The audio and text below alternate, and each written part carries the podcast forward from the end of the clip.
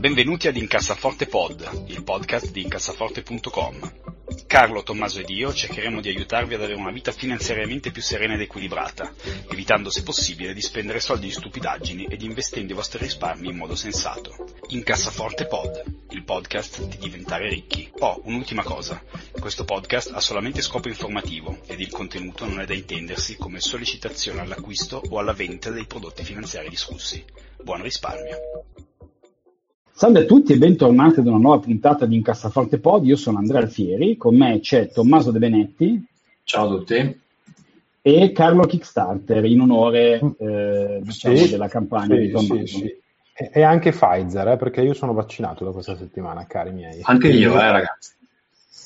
Io spera, speravo, speravo nell'effetto, nell'effetto, collaterale di cui tutti vociferano per il Pfizer, invece niente, scusate ma... Ascolta Andrea, in realtà voglio farti una domanda che riguarda Hong Kong. Ma sì. tu questa influenza della Cina la, la senti che ti, ti, è colpiato sul collo? Che, perché sentivo che c'erano delle grandi polemiche per uh, l'anniversario di Piazza Tiananmen. Beh, allora intanto salutiamo Xi Jinping e gli amici grande, la, grande, la grande Repubblica Popolare e gli amici cinese. del partito. Sì, sì, sì, baluardo e faro di democrazia nel mondo, eh, che noi supportiamo ovviamente senza se e senza ma. E, no, diciamo che ci ho detto, allora, eh, cioè in Hong Kong c'è una versione, diciamo, 2.0 della democrazia, no? Nel senso che comunque mh, nei fatti nel day by day, cioè la vita è assolutamente indistinguibile, anzi direi è, è molto più efficiente che non quasi in qualunque posto del sud Europa. E, um, sicuramente eh, c'è un'influenza eh, cinese, eh, più che altro ehm, la cosa è che eh, la gente lo nota moltissimo in particolare i locali, perché è un cambiamento, no? Cioè, se voi siete abituati a vivere a 10 gradi sotto zero, eh, 5 gradi vi sembra caldo, no? Se voi siete abituati a vivere a 30 gradi, eh, 28 gradi vi sembra freddo. Quindi qui, qui ad Hong Kong in realtà, cioè, appunto, insisto, nel, nel day by day i, i, i, diritti delle persone sono, sono indistinguibili da quelli che ci sono in Italia e devo dire il trade-off in un paese che ha qualche piccolissima limitazione, cioè onestamente adesso beh, eh, non mi piace concettualmente il fatto che non permettano di fare la, la, la veglia con le candele di Tiananmen, però onestamente è una cosa che non appartiene alla mia cultura, quindi io no, non me ne accorgo diciamo da, da espatriato, no? quello che invece vedo è un, un apparato eh, in generale una burocrazia che è immensamente più snella, che funziona benissimo, una sanità che funziona bene, eh, un sistema scolastico comunque molto buono, cioè di, di, fatto diciamo che il trade-off è, è, un trade-off che io sarei pronto a fare e sono pronto a fare in questo momento, no? perché eh, sicuramente la, la libertà e, e, la democrazia è un valore in cui io credo molto, no? eh, però diciamo che Prendiamo il caso di Singapore per parlare di un, di un, paese diverso. Singapore non è una democrazia, cioè è, è, un, è un, uno stato praticamente di... Cioè un, è un'utopia fascista Singapore, no? E salutiamo anche gli amici di Singapore ovviamente, e, e però funziona tutto benissimo, non c'è crimine, è tutto pulito, la gente sta bene, bene o male i locali stanno tutti bene a Singapore perché c'è un progetto di public housing eh, che funziona e la gente è contenta ed è disposta. È anche un posto a... noiosissimo, eh, bisogna, bisogna, dire questa cosa. Beh, allora, io piuttosto che andare a vivere a Singapore, eh, no, beh, no, stavo, stavo, per spingermi troppo lontano. No, diciamo che non è un posto in alto nella mia lista, Singapore. Questo, questo sicuramente. Hong Kong, che è un po' più, un po più sporca, un po' più, un po' più sordida, mi piace. Un po' più black metal.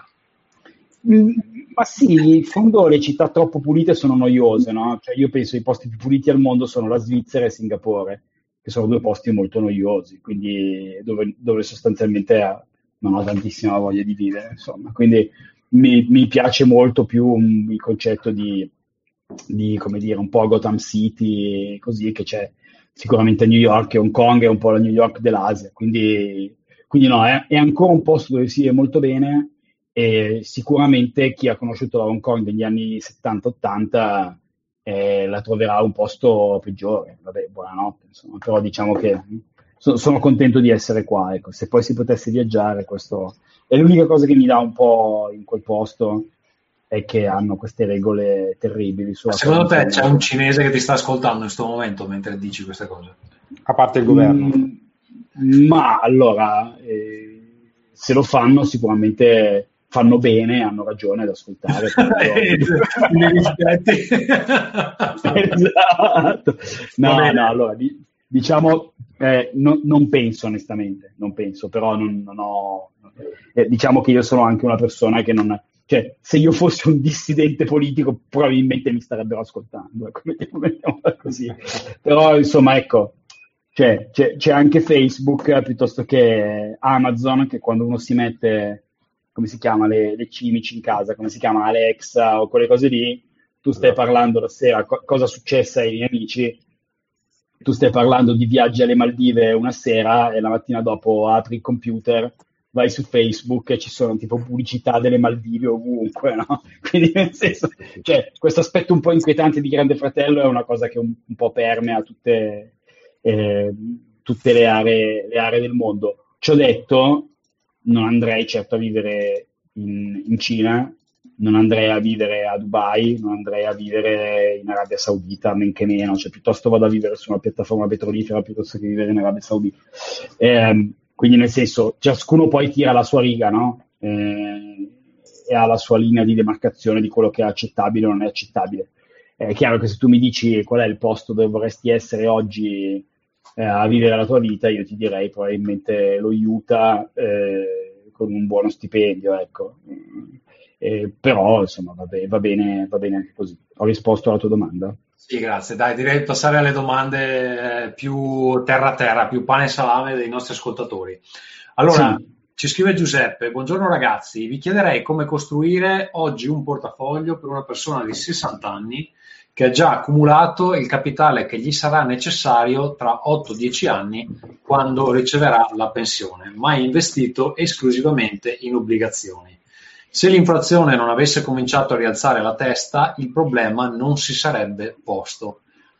Ora lo scenario sembra destinato a cambiare e quindi che fare? Bene, Carlo, com- cominciamo con te. Tu...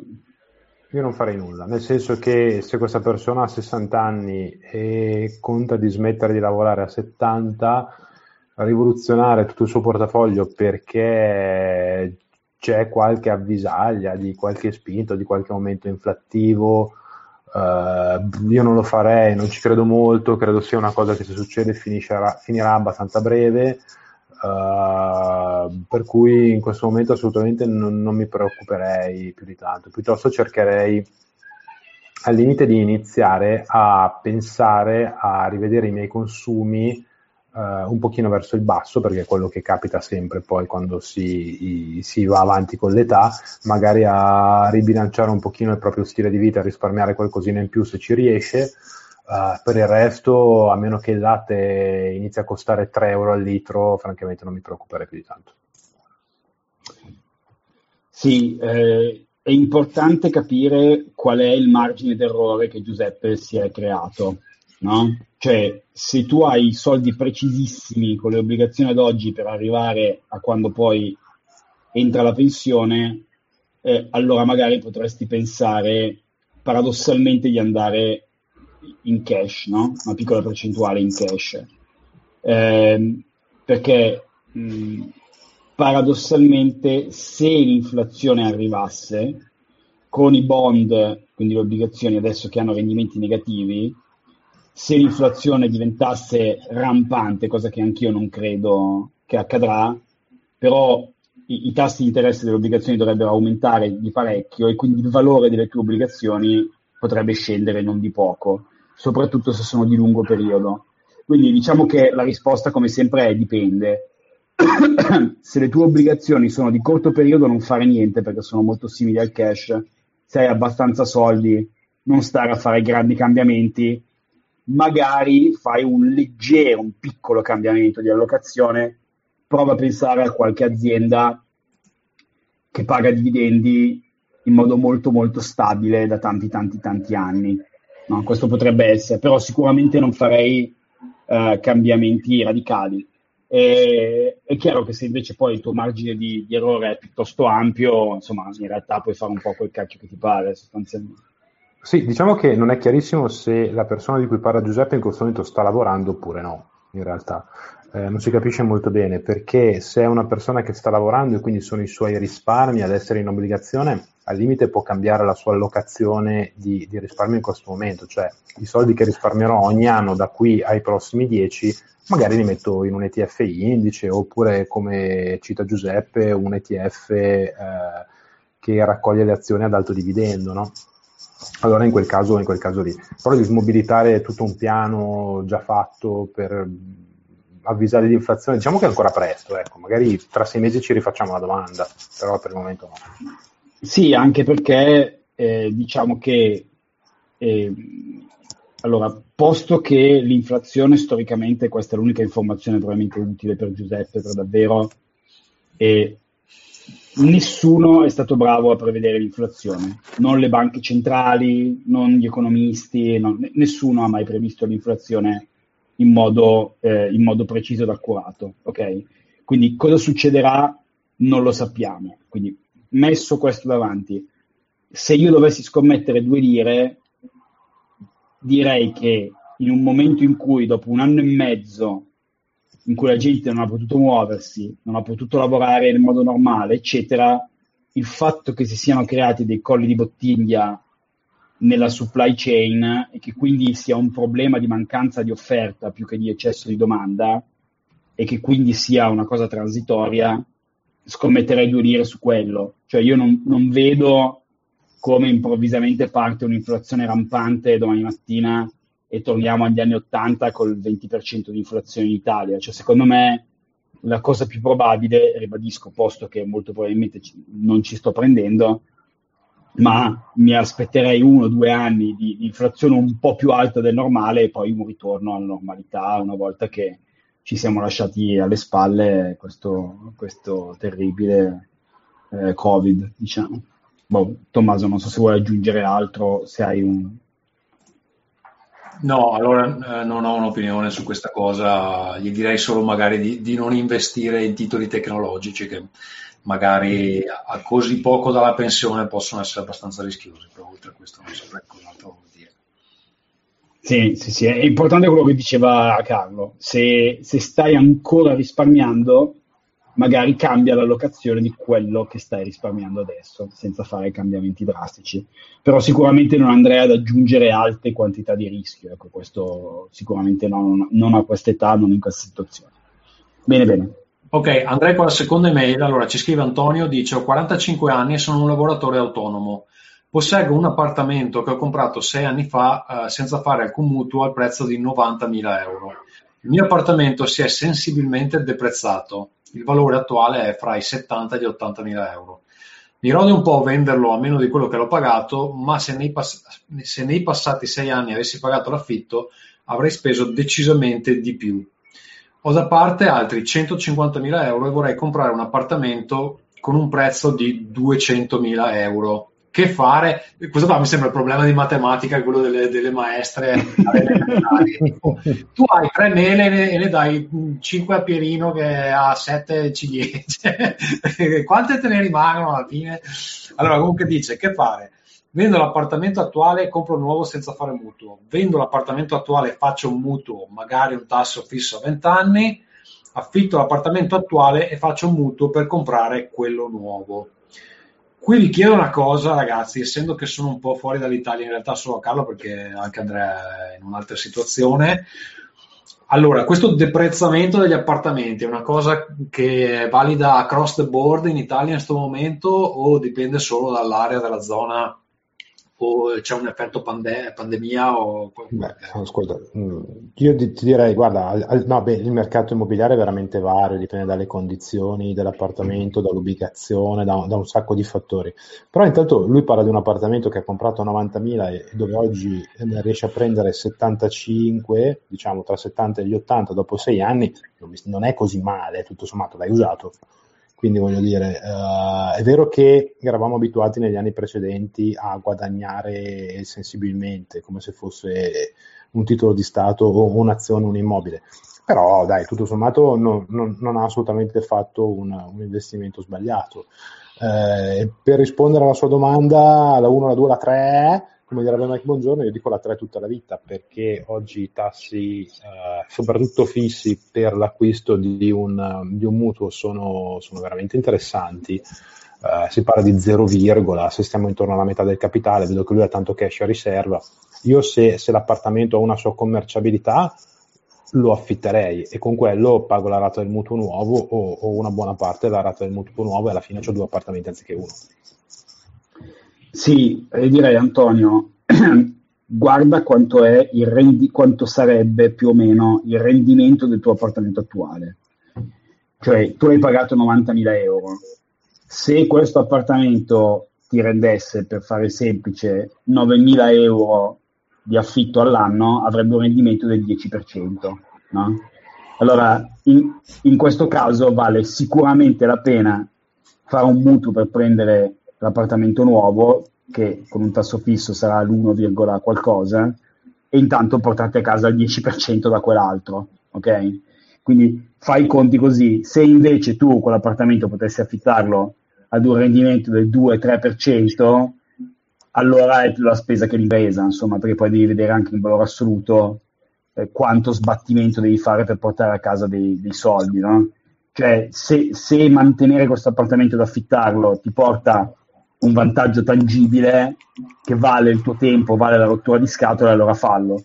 Altrimenti io ti direi vendilo se riesci a venderlo e comprati, comprati l'appartamento nuovo, ma io comunque ad oggi se dovessi comprare un appartamento farei un mutuo eh, in Italia perché, perché i tassi sono veramente bassissimi ed è un modo per tornare alla mail di prima di proteggersi contro l'inflazione cioè, se voi bloccate un tasso fisso per 20 anni a 1,3%, se poi dovesse arrivare un'inflazione, praticamente vostro vi avrebbero regalato dei soldi.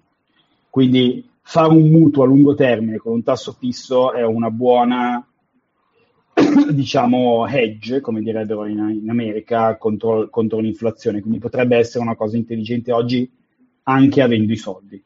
Eh, per rispondere invece alla domanda di Tommaso, in generale, eh, l'immobiliare in Italia, anche qua stiamo parlando di medie del pollo, eh, però al di fuori di Milano e Roma, l'immobiliare adesso in Italia è più basso che dieci anni fa. Quindi qu- quasi tutte le case al di fuori di Milano e Roma eh, costano un po' meno oggi che non dieci anni fa. E anche qui poi tutti sbagliamo, ma secondo me oggi non è un cattivo momento per comprare una casa in Italia, in generale. Però magari lo è per venderla, giusto? Ma sai, se, se, la vendi e ne compri un'altra, tu di fatto... Sai, An- Antonio sta vendendo un appartamento da 90 e ne vuole comprare uno da 200. Quindi lui, diciamo, al netto sta comprando 110.000 euro di appartamento. Quindi è un buon momento per fare questo cambio, no? Cioè, quando, quando, i prezzi degli appartamenti sono bassi, ti conviene fare un upgrade di dimensione. Quando gli appartamenti sono alti, ti conviene fare l'opposto, cioè vendere una casa grande e prendere una più piccola. No? Ma in questo momento lui al netto acquisirebbe immobiliare, quindi è un buon momento secondo me per fare questo, questo balzo. Bene, bene, bene, bene. Prossimo argomento, ragazzi, ferie. Allora, io non so voi, è un anno e mezzo praticamente che non vado in ferie. E ho risparmiato un botto di soldi perché l'unica cosa su cui io e mia moglie siamo sempre stati poco morigerati sono le nostre ferie, non nel senso che eh, andavamo a gonfiarci negli hotel 5 stelle, ma nel senso che eh, se volevamo andare in America andavamo in America, se volevamo andare eh, al mare, andavamo al mare, non stavamo troppo a pensare a quanto costasse, perché secondo me è importante avere delle belle esperienze nella vita. Non abbiamo speso praticamente una lira. Eh, quindi, due domande. Cosa farete come primo viaggio quando si potrà muoversi? Quanti soldi spenderete? Sarete delle persone sagge nel, nel, nel vostro spendere? E eh, quanto, avete, quanto, avete, risparmiato durante la pandemia? No? Quindi andrete a dover compensare. Tommaso, tu che mi ricordo l'estate allora, scorsa avevi eh, fatto campeggio, no? Sì, siamo andati in giro col camper l'estate scorsa, abbiamo fatto camper qui in Finlandia che comunque mh, mm, è molto costoso rispetto a, a, quello che può costare fare la stessa cosa in Italia avevamo un camper uh, di un'amica e ci è costato un po' meno di quello che sarebbe costato altrimenti, però comunque abbiamo, avevamo speso abbastanza. È stata una bella esperienza, però magari è una cosa che non fai tutto il tempo. Allora io faccio due cose quest'anno. Faccio un viaggio in Lapponia a fine mese, uh, una settimana in auto, uh, ci spostiamo.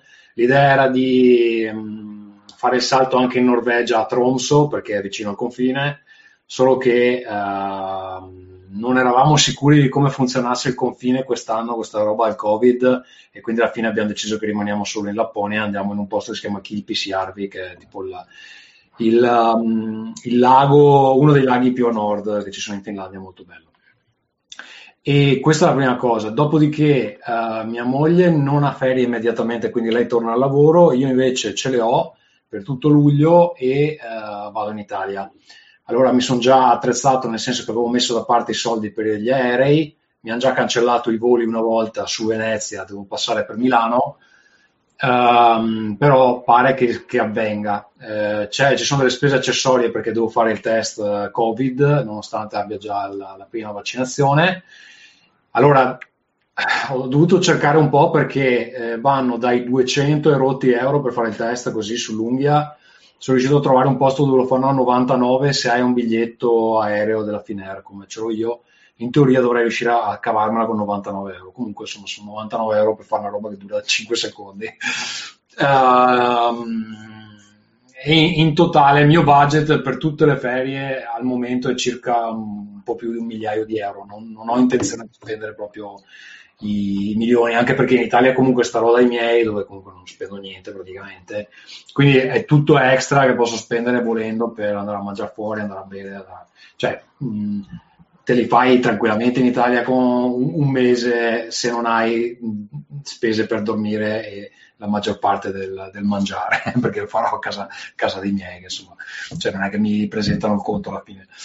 Um, quindi insomma, sì, niente di incredibile, no Nuova Zelanda, no Australia, però cioè, appunto l'ultima volta che sono riuscito a scendere era ottobre, eh, sono già quasi, non so, dieci mesi, 9-10 mesi, uh, a questo punto voglio anche di andare un po', un po', in Italia, quindi è una cosa abbastanza tranquilla. E, e poi per i viaggi più lunghi eh, ci penseremo in un altro momento. L'anno del Covid, cioè l'anno scorso c'era l'idea di andare in Colombia perché abbiamo degli amici locali, però sì, ovviamente non era il caso di andare in Sud America eh, con, queste, con queste ande, quindi rimanderemo un altro momento. Sì, molto bene, molto bene. Carlo, tu cosa, che cosa farai? Dunque, io uh, anch'io come te non faccio vacanze circa da un anno e mezzo, ho fatto giusto qualche giorno l'anno scorso in montagna ma da buon uh, workaholic eh, alla fine sono, sono, sempre in ufficio, quindi quest'anno vorrei fare qualcosa. Uh, non ho ancora deciso cosa, anche se uh, mi sarebbe piaciuto fare, andare a vedere le Olimpiadi. Uh, le Olimpiadi a Tokyo, forte del superpotere della vaccinazione, però al momento non ho, non ho, ancora messo in piedi nulla. Uh, devo dire che ho un buon budget perché tra quello che non ho speso l'anno scorso e quello che non ho speso in questi 15 mesi eh, avendo praticamente ridotto a zero la mia vita eh, sociale mondana, eh, direi che ho un budget, non dico illimitato, ma illimitato per fare una cosa normale. Quindi quest'anno credo che veramente non ci starò molto, molto a guardare. E adesso devo capire un attimino cosa fare, però mi piacerebbe prendere un aereo e, e andare da qualche parte. Insomma, se non è fine agosto, magari settembre o o quando sarà, però ecco, un giro ad ampio raggio vorrei farlo, quello sì. Ma, ma secondo te la possibilità cioè che, che le Olimpiadi avvengano? Allora, ti dico, secondo me è too big to fail, nel senso che scatterebbero di quei risarcimenti da parte di compagnie di assicurazione, annullamento eventi, eccetera, che piuttosto fanno, fanno una roba pezzentissima con gli stadi vuoti dei manichini, ma, ma lo start alle gare lo danno. Sì, anche, io penso, anche, io penso, che c'è così poca distanza. Vi, vi dico solo che sarebbe a livello assicurativo sarebbe il risarcimento più grande della storia, ma di gran lunga. Cioè, tipo che le, le, le, il risarcimento delle torre gemelle se lo fumano a colazione. Sì, effettivamente. Effettivamente sì. Vedremo. Vedremo. L'europeo di calcio del resto lo fa. Quindi. Sì, sì, sì, sì, sì, Beh, ehm, anche noi misteriosamente, cioè, credo che non finiremo a spendere grandi soldi perché eh, essendo oramai qui a, ad Hong Kong da qualche mese eh, con un bambino piccolo, eh, presumibilmente come Tommaso il primo viaggio che faremo appena sarà possibile muoversi eh, sarà un rientro in Italia. Quindi poi sì, andremo a fare un po' di montagna, magari qualcosa del genere, ma insomma, quando stai la più parte del tempo in casa con, con famiglia, amici, insomma, anche impegnandoti molto, non riesci a spendere proprio tutti questi, tutti questi soldi. C'è un'ottima possibilità che noi salteranno le vacanze anche quest'estate, eh, perché appunto c'è una quarantena molto dura qui, qui ad Hong Kong, eh, che fa sì che praticamente se non sei vaccinato e nostro figlio non è vaccinato perché non può, perché ha un anno e mezzo, devi farti tre settimane in hotel, eh, in una stanza con un GPS tracking device al polso, cosa che credo potrebbe portarmi al suicidio. Eh, quindi ci sono buone possibilità che rimanderemo fin tanto che non, non, si calmerà la situazione. Quindi ci sono ottime probabilità che noi non faremo vacanze. Eh, stavo facendo due conti di quanti soldi ho risparmiato non facendo vacanze in, questi, questo ultimo anno e mezzo e praticamente siamo a, cioè a so, 3-4 stipendi di un, di un, italiano medio. Insomma, quindi, eh, per, c'è una cosa che non ho detto prima Andrea mh, riguardo il mio budget, cioè noi non abbiamo cambiato il modo perché abbiamo un fisso mensile che va proprio in un conto separato per le vacanze. Quello è rimasto invariato. Ehm, l'unica cosa che è cambiata è che abbiamo fatto delle uscite molto più brevi durante l'anno per andare via un weekend, eccetera. Quindi una parte di quei fondi è stata spesa così. Però no, non è che abbiamo risparmiato di più per le vacanze, cioè è sempre un fisso mensile che non è, non è cambiato. Quindi, uh, tu, cioè, in che modo tu hai risparmiato di più? Perché cioè, hai un budget annuale che fa rollover l'anno dopo? Ma sì, ho un budget annuale che, che, che do al diciamo, un fondo vacanze che non è stato speso. E quindi poi quando io non lo spendo eh, finisce che poi lo, solitamente lo butto in borsa, ecco, solitamente succede quello.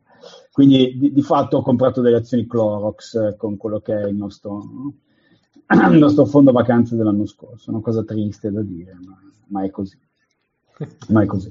Bene, bene, eh, bene, faccio, bene. faccio, una domanda, scusate, secondo voi è troppo tardi per investire nei viaggi o nel settore dei viaggi? È già ripartito oppure con la fine definitiva delle vaccinazioni potrebbe... Io, io, io eh, in Airbnb un altro po' ce l'ho messo perché secondo io me... L'ho preso, io un pochino, un pochino le ho prese anch'io a Airbnb, quello sì. Però ci no, sono so, io... le crociere, le compagnie aeree, No, beh, le crociere e compagnie aeree sono già altissime. No? Infatti, infatti. No, no, non ci metterei un centesimo in quelle cose lì. Eh, bene, passiamo ai consigli della settimana. Tommaso, cosa ci... Allora, io ho finito ieri sera Mayor of East Town, uno show HBO che in Italia non credo sia disponibile in maniera legale ancora, può essere che arrivi su Sky, ma... Eh, non, non Arriva su Sky il 12 giugno. Ok. È ottimo, è ottimo, sono sette puntate, autoconclusivo con Kate Winslet, è un murder mystery um, dove lei interpreta uh, un ufficiale di polizia bolso e zoppo, infatti è, cioè, sembra proprio invecchiata male in, in, sta, in sta serie, un po' è perché la fanno apparire così, un po' perché effettivamente è invecchiata, secondo me l'hanno fatta anche ingrassare questo ruolo e in una città dove lei conosce tutti e si parlano, in, si danno del tu, succede che eh, c'è un omicidio di una ragazzina e iniziano a esserci le indagini. Allora, c'è, un, c'è un caso precedente di una ragazzina che è sparita che non, che non, è, che non è, stata ritrovata dopo un anno. Um, sta, sta, sto personaggio, sto Mare, che, che, è interpretato dalla Winslet, ha dei sensi di colpa perché il figlio si è suicidato e lei non era lì. Uh, perché quando era giovane aveva fatto un tiro a canestro che era diventato un po' una sensazione del, del paese e poi siccome aveva fatto questo tiro incredibile tutti quanti si aspettavano che, cioè, che lei tenesse quello standard di uh, achievement per il resto della sua vita invece in realtà la sua vita è andata un po' a puttane e in definitiva uh, la cosa interessante dello show è che per tutte le sette puntate continua a farti a darti opzioni su cui potrebbe essere l'assassino e sono tutte credibili perché la, la, la vicenda è molto complessa. E secondo me cioè proprio fino alla fine alla fine fine mh, mm, eh, ti tiene sulla sedia per cercare di capire effettivamente se il caso è risolto oppure no um, perché c'è, c'è, tutta una serie di personaggi tutti sospetti e, e, niente mi è piaciuto molto è interpretato bene c'è anche un uh, come si chiama l'attore che è di Memento aiutatemi eh, um, sì, me lo ricordo, ma lui. C'è anche lui invecchiato ovviamente per il ruolo, però adesso non mi viene, non mi viene il nome. Uh, comunque è bello, bello e se arriva su Sky a questo punto arriva, se arriva a fare qualche giorno. Guy Pierce. Guy Pierce. Ha un ruolo un po' minore, ma comunque fa, fa il suo, uh, ma tutti bravi, tutti bravi, eh, bello. Ottimo, un po' la Twin Peaks senza andare in vacca, diciamo alla fine. No, non, c'è molto meno Twin Peaks perché non c'ha tutte le minchiate soprannaturali. Uh, c'ha, mh, ha, ha, molta complessità in questo caso perché ci sono varie storie che si intrecciano e tutti quanti in paese hanno una serie di problemi indescrivibili. Quindi è anche complesso cercare di capire chi è che ha fatto cosa, no? Uh, però sì, non Twin Peaks fammi, cioè, non, non, mi, non, so se mi viene in mente qualcosa di comparabile. Non c'è niente sovrannaturale comunque. Bello comunque. Molto bene, molto bene. Carlo, cosa ci, cosa ci suggerisci invece? È morto. Carlo? È andato in vacanza. Beh, giusto, giusto così. Sì. Eh, allora, aspetta che sì, sì, sì, sì, è caduto. Aspettate che cerco di... Eh, ri... Sì, è caduto lui. Va bene, allora io invece vi suggerisco eh, un iclo. Io non so se, questa, se un iclo esista eh, in Italia. Eh, un iclo è un, è un retailer uh, giapponese, tipo una versione un po' più giovane, se vogliamo, di quello che era Zara, non, non, non saprei dirvi. Eh, qui ad Hong Kong ce ne sono eh, tantissimi. Eh, è, un, è un negozio che fa vestiti carini, di buona qualità, di qualità medio-alta direi, a prezzi assolutamente insignificanti. Eh, quindi nel senso, io devo dire la verità, eh, sono esterrefatto dal vedere che uno può comprarsi delle belle camicie. Ah, ho scoperto adesso che appunto esiste in Italia e ci sono delle belle camicie no stiro, le mitiche camicie non iron, che costano tipo 22 euro. Vi garantisco che ne ho comprate un paio, sono, sono ottime. Le mutande di Uniqlo sono eccellenti, quelle in supina cotton costano poco. E mi, mi stupisce come sia possibile che facciano delle cose così di buona qualità così devo dire carina come design, a dei prezzi così ridicoli. Carlo, tu conosci Uniqlo? Uh, no, no, no, però la tua descrizione è... Non andrà a fare shopping adesso. Soprattutto il no, no iron, al no, al no iron me l'hai venduto, quindi... No, no, ma guarda, è, è, una... cioè, sono robe molto giapponesi, è, è giapponese, quindi super... Um, super semplici come, come design, per dire, le magliette di cotone sono delle eccellenti magliette di cotone, costano 10 euro e hanno un bel design e sono di ottima qualità. Noto adesso che in Italia costano molto di più che a Hong Kong, nel senso che le magliette in cui costano 9 euro in Italia costano 13, eh, ma in effetti mi sono dimenticato che qui ad Hong Kong non, sono, non c'è l'IVA, quindi diciamo c'è un 22% di, di vantaggio in automatico, però veramente eh, vi, vi, se avete modo di provarlo, visto che ce n'è uno in Italia, credo sia a Roma, adesso non ne ho idea, eh, ma se hanno delle buone, eh, delle buone condizioni per l'acquisto online, almeno le, le, magliettine di cotone e le mutande vi garantisco che sono di eccellente qualità.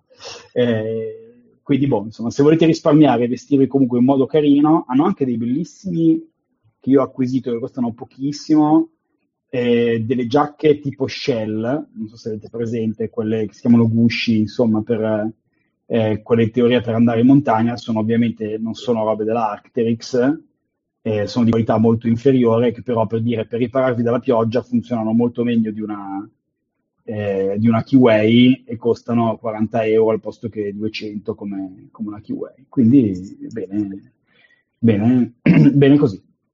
Bene, eh, Avete Carlo, tu che cosa ci suggerisci? Io invece? questa settimana vi consiglio, vi, consiglio, vi consiglio, un disco. Um, l'ho recuperato l'altro giorno mentre mettevo un po' a posto casa, eh, era, era, lì da, da, un po' che non lo ascoltavo e eh, ho recuperato uh, The Gathering dei Testament. Allora, i Testament sono una band uh, trash metal Uh, pensate, per chi non conoscesse il genere, un po' uh, dei Metallica molto molto più veloci, uh, molto molto più arrabbiati anche se volete, e uh, sono sulla scena ormai da, da tanti anni, da, da, da più di vent'anni.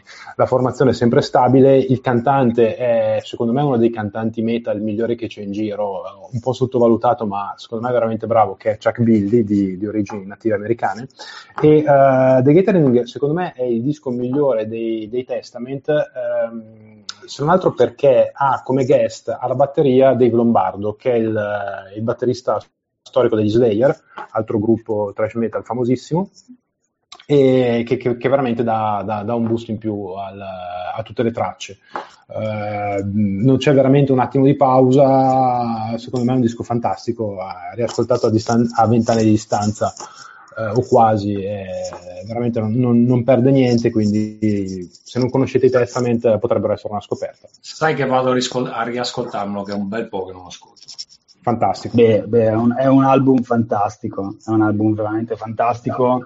Eh, sicuramente concordo al 1000% il, il migliore dei Testament, eh, ruggente di bestia, eh, veramente un bel album. Uno di quelli dove sfodero l'ignoranza e dico che se non vi piace non capite un cazzo di metal, che è proprio, proprio un bellissimo album. Sono, sono veramente pezzi 1, 2, 3, 4, 5, 6, tutti belli, prodotto benissimo, una batteria clamorosa, sì sì, no, veramente, veramente. Li avevo visti al Gods of Metal nel 2000, pensate quanti anni sono passati.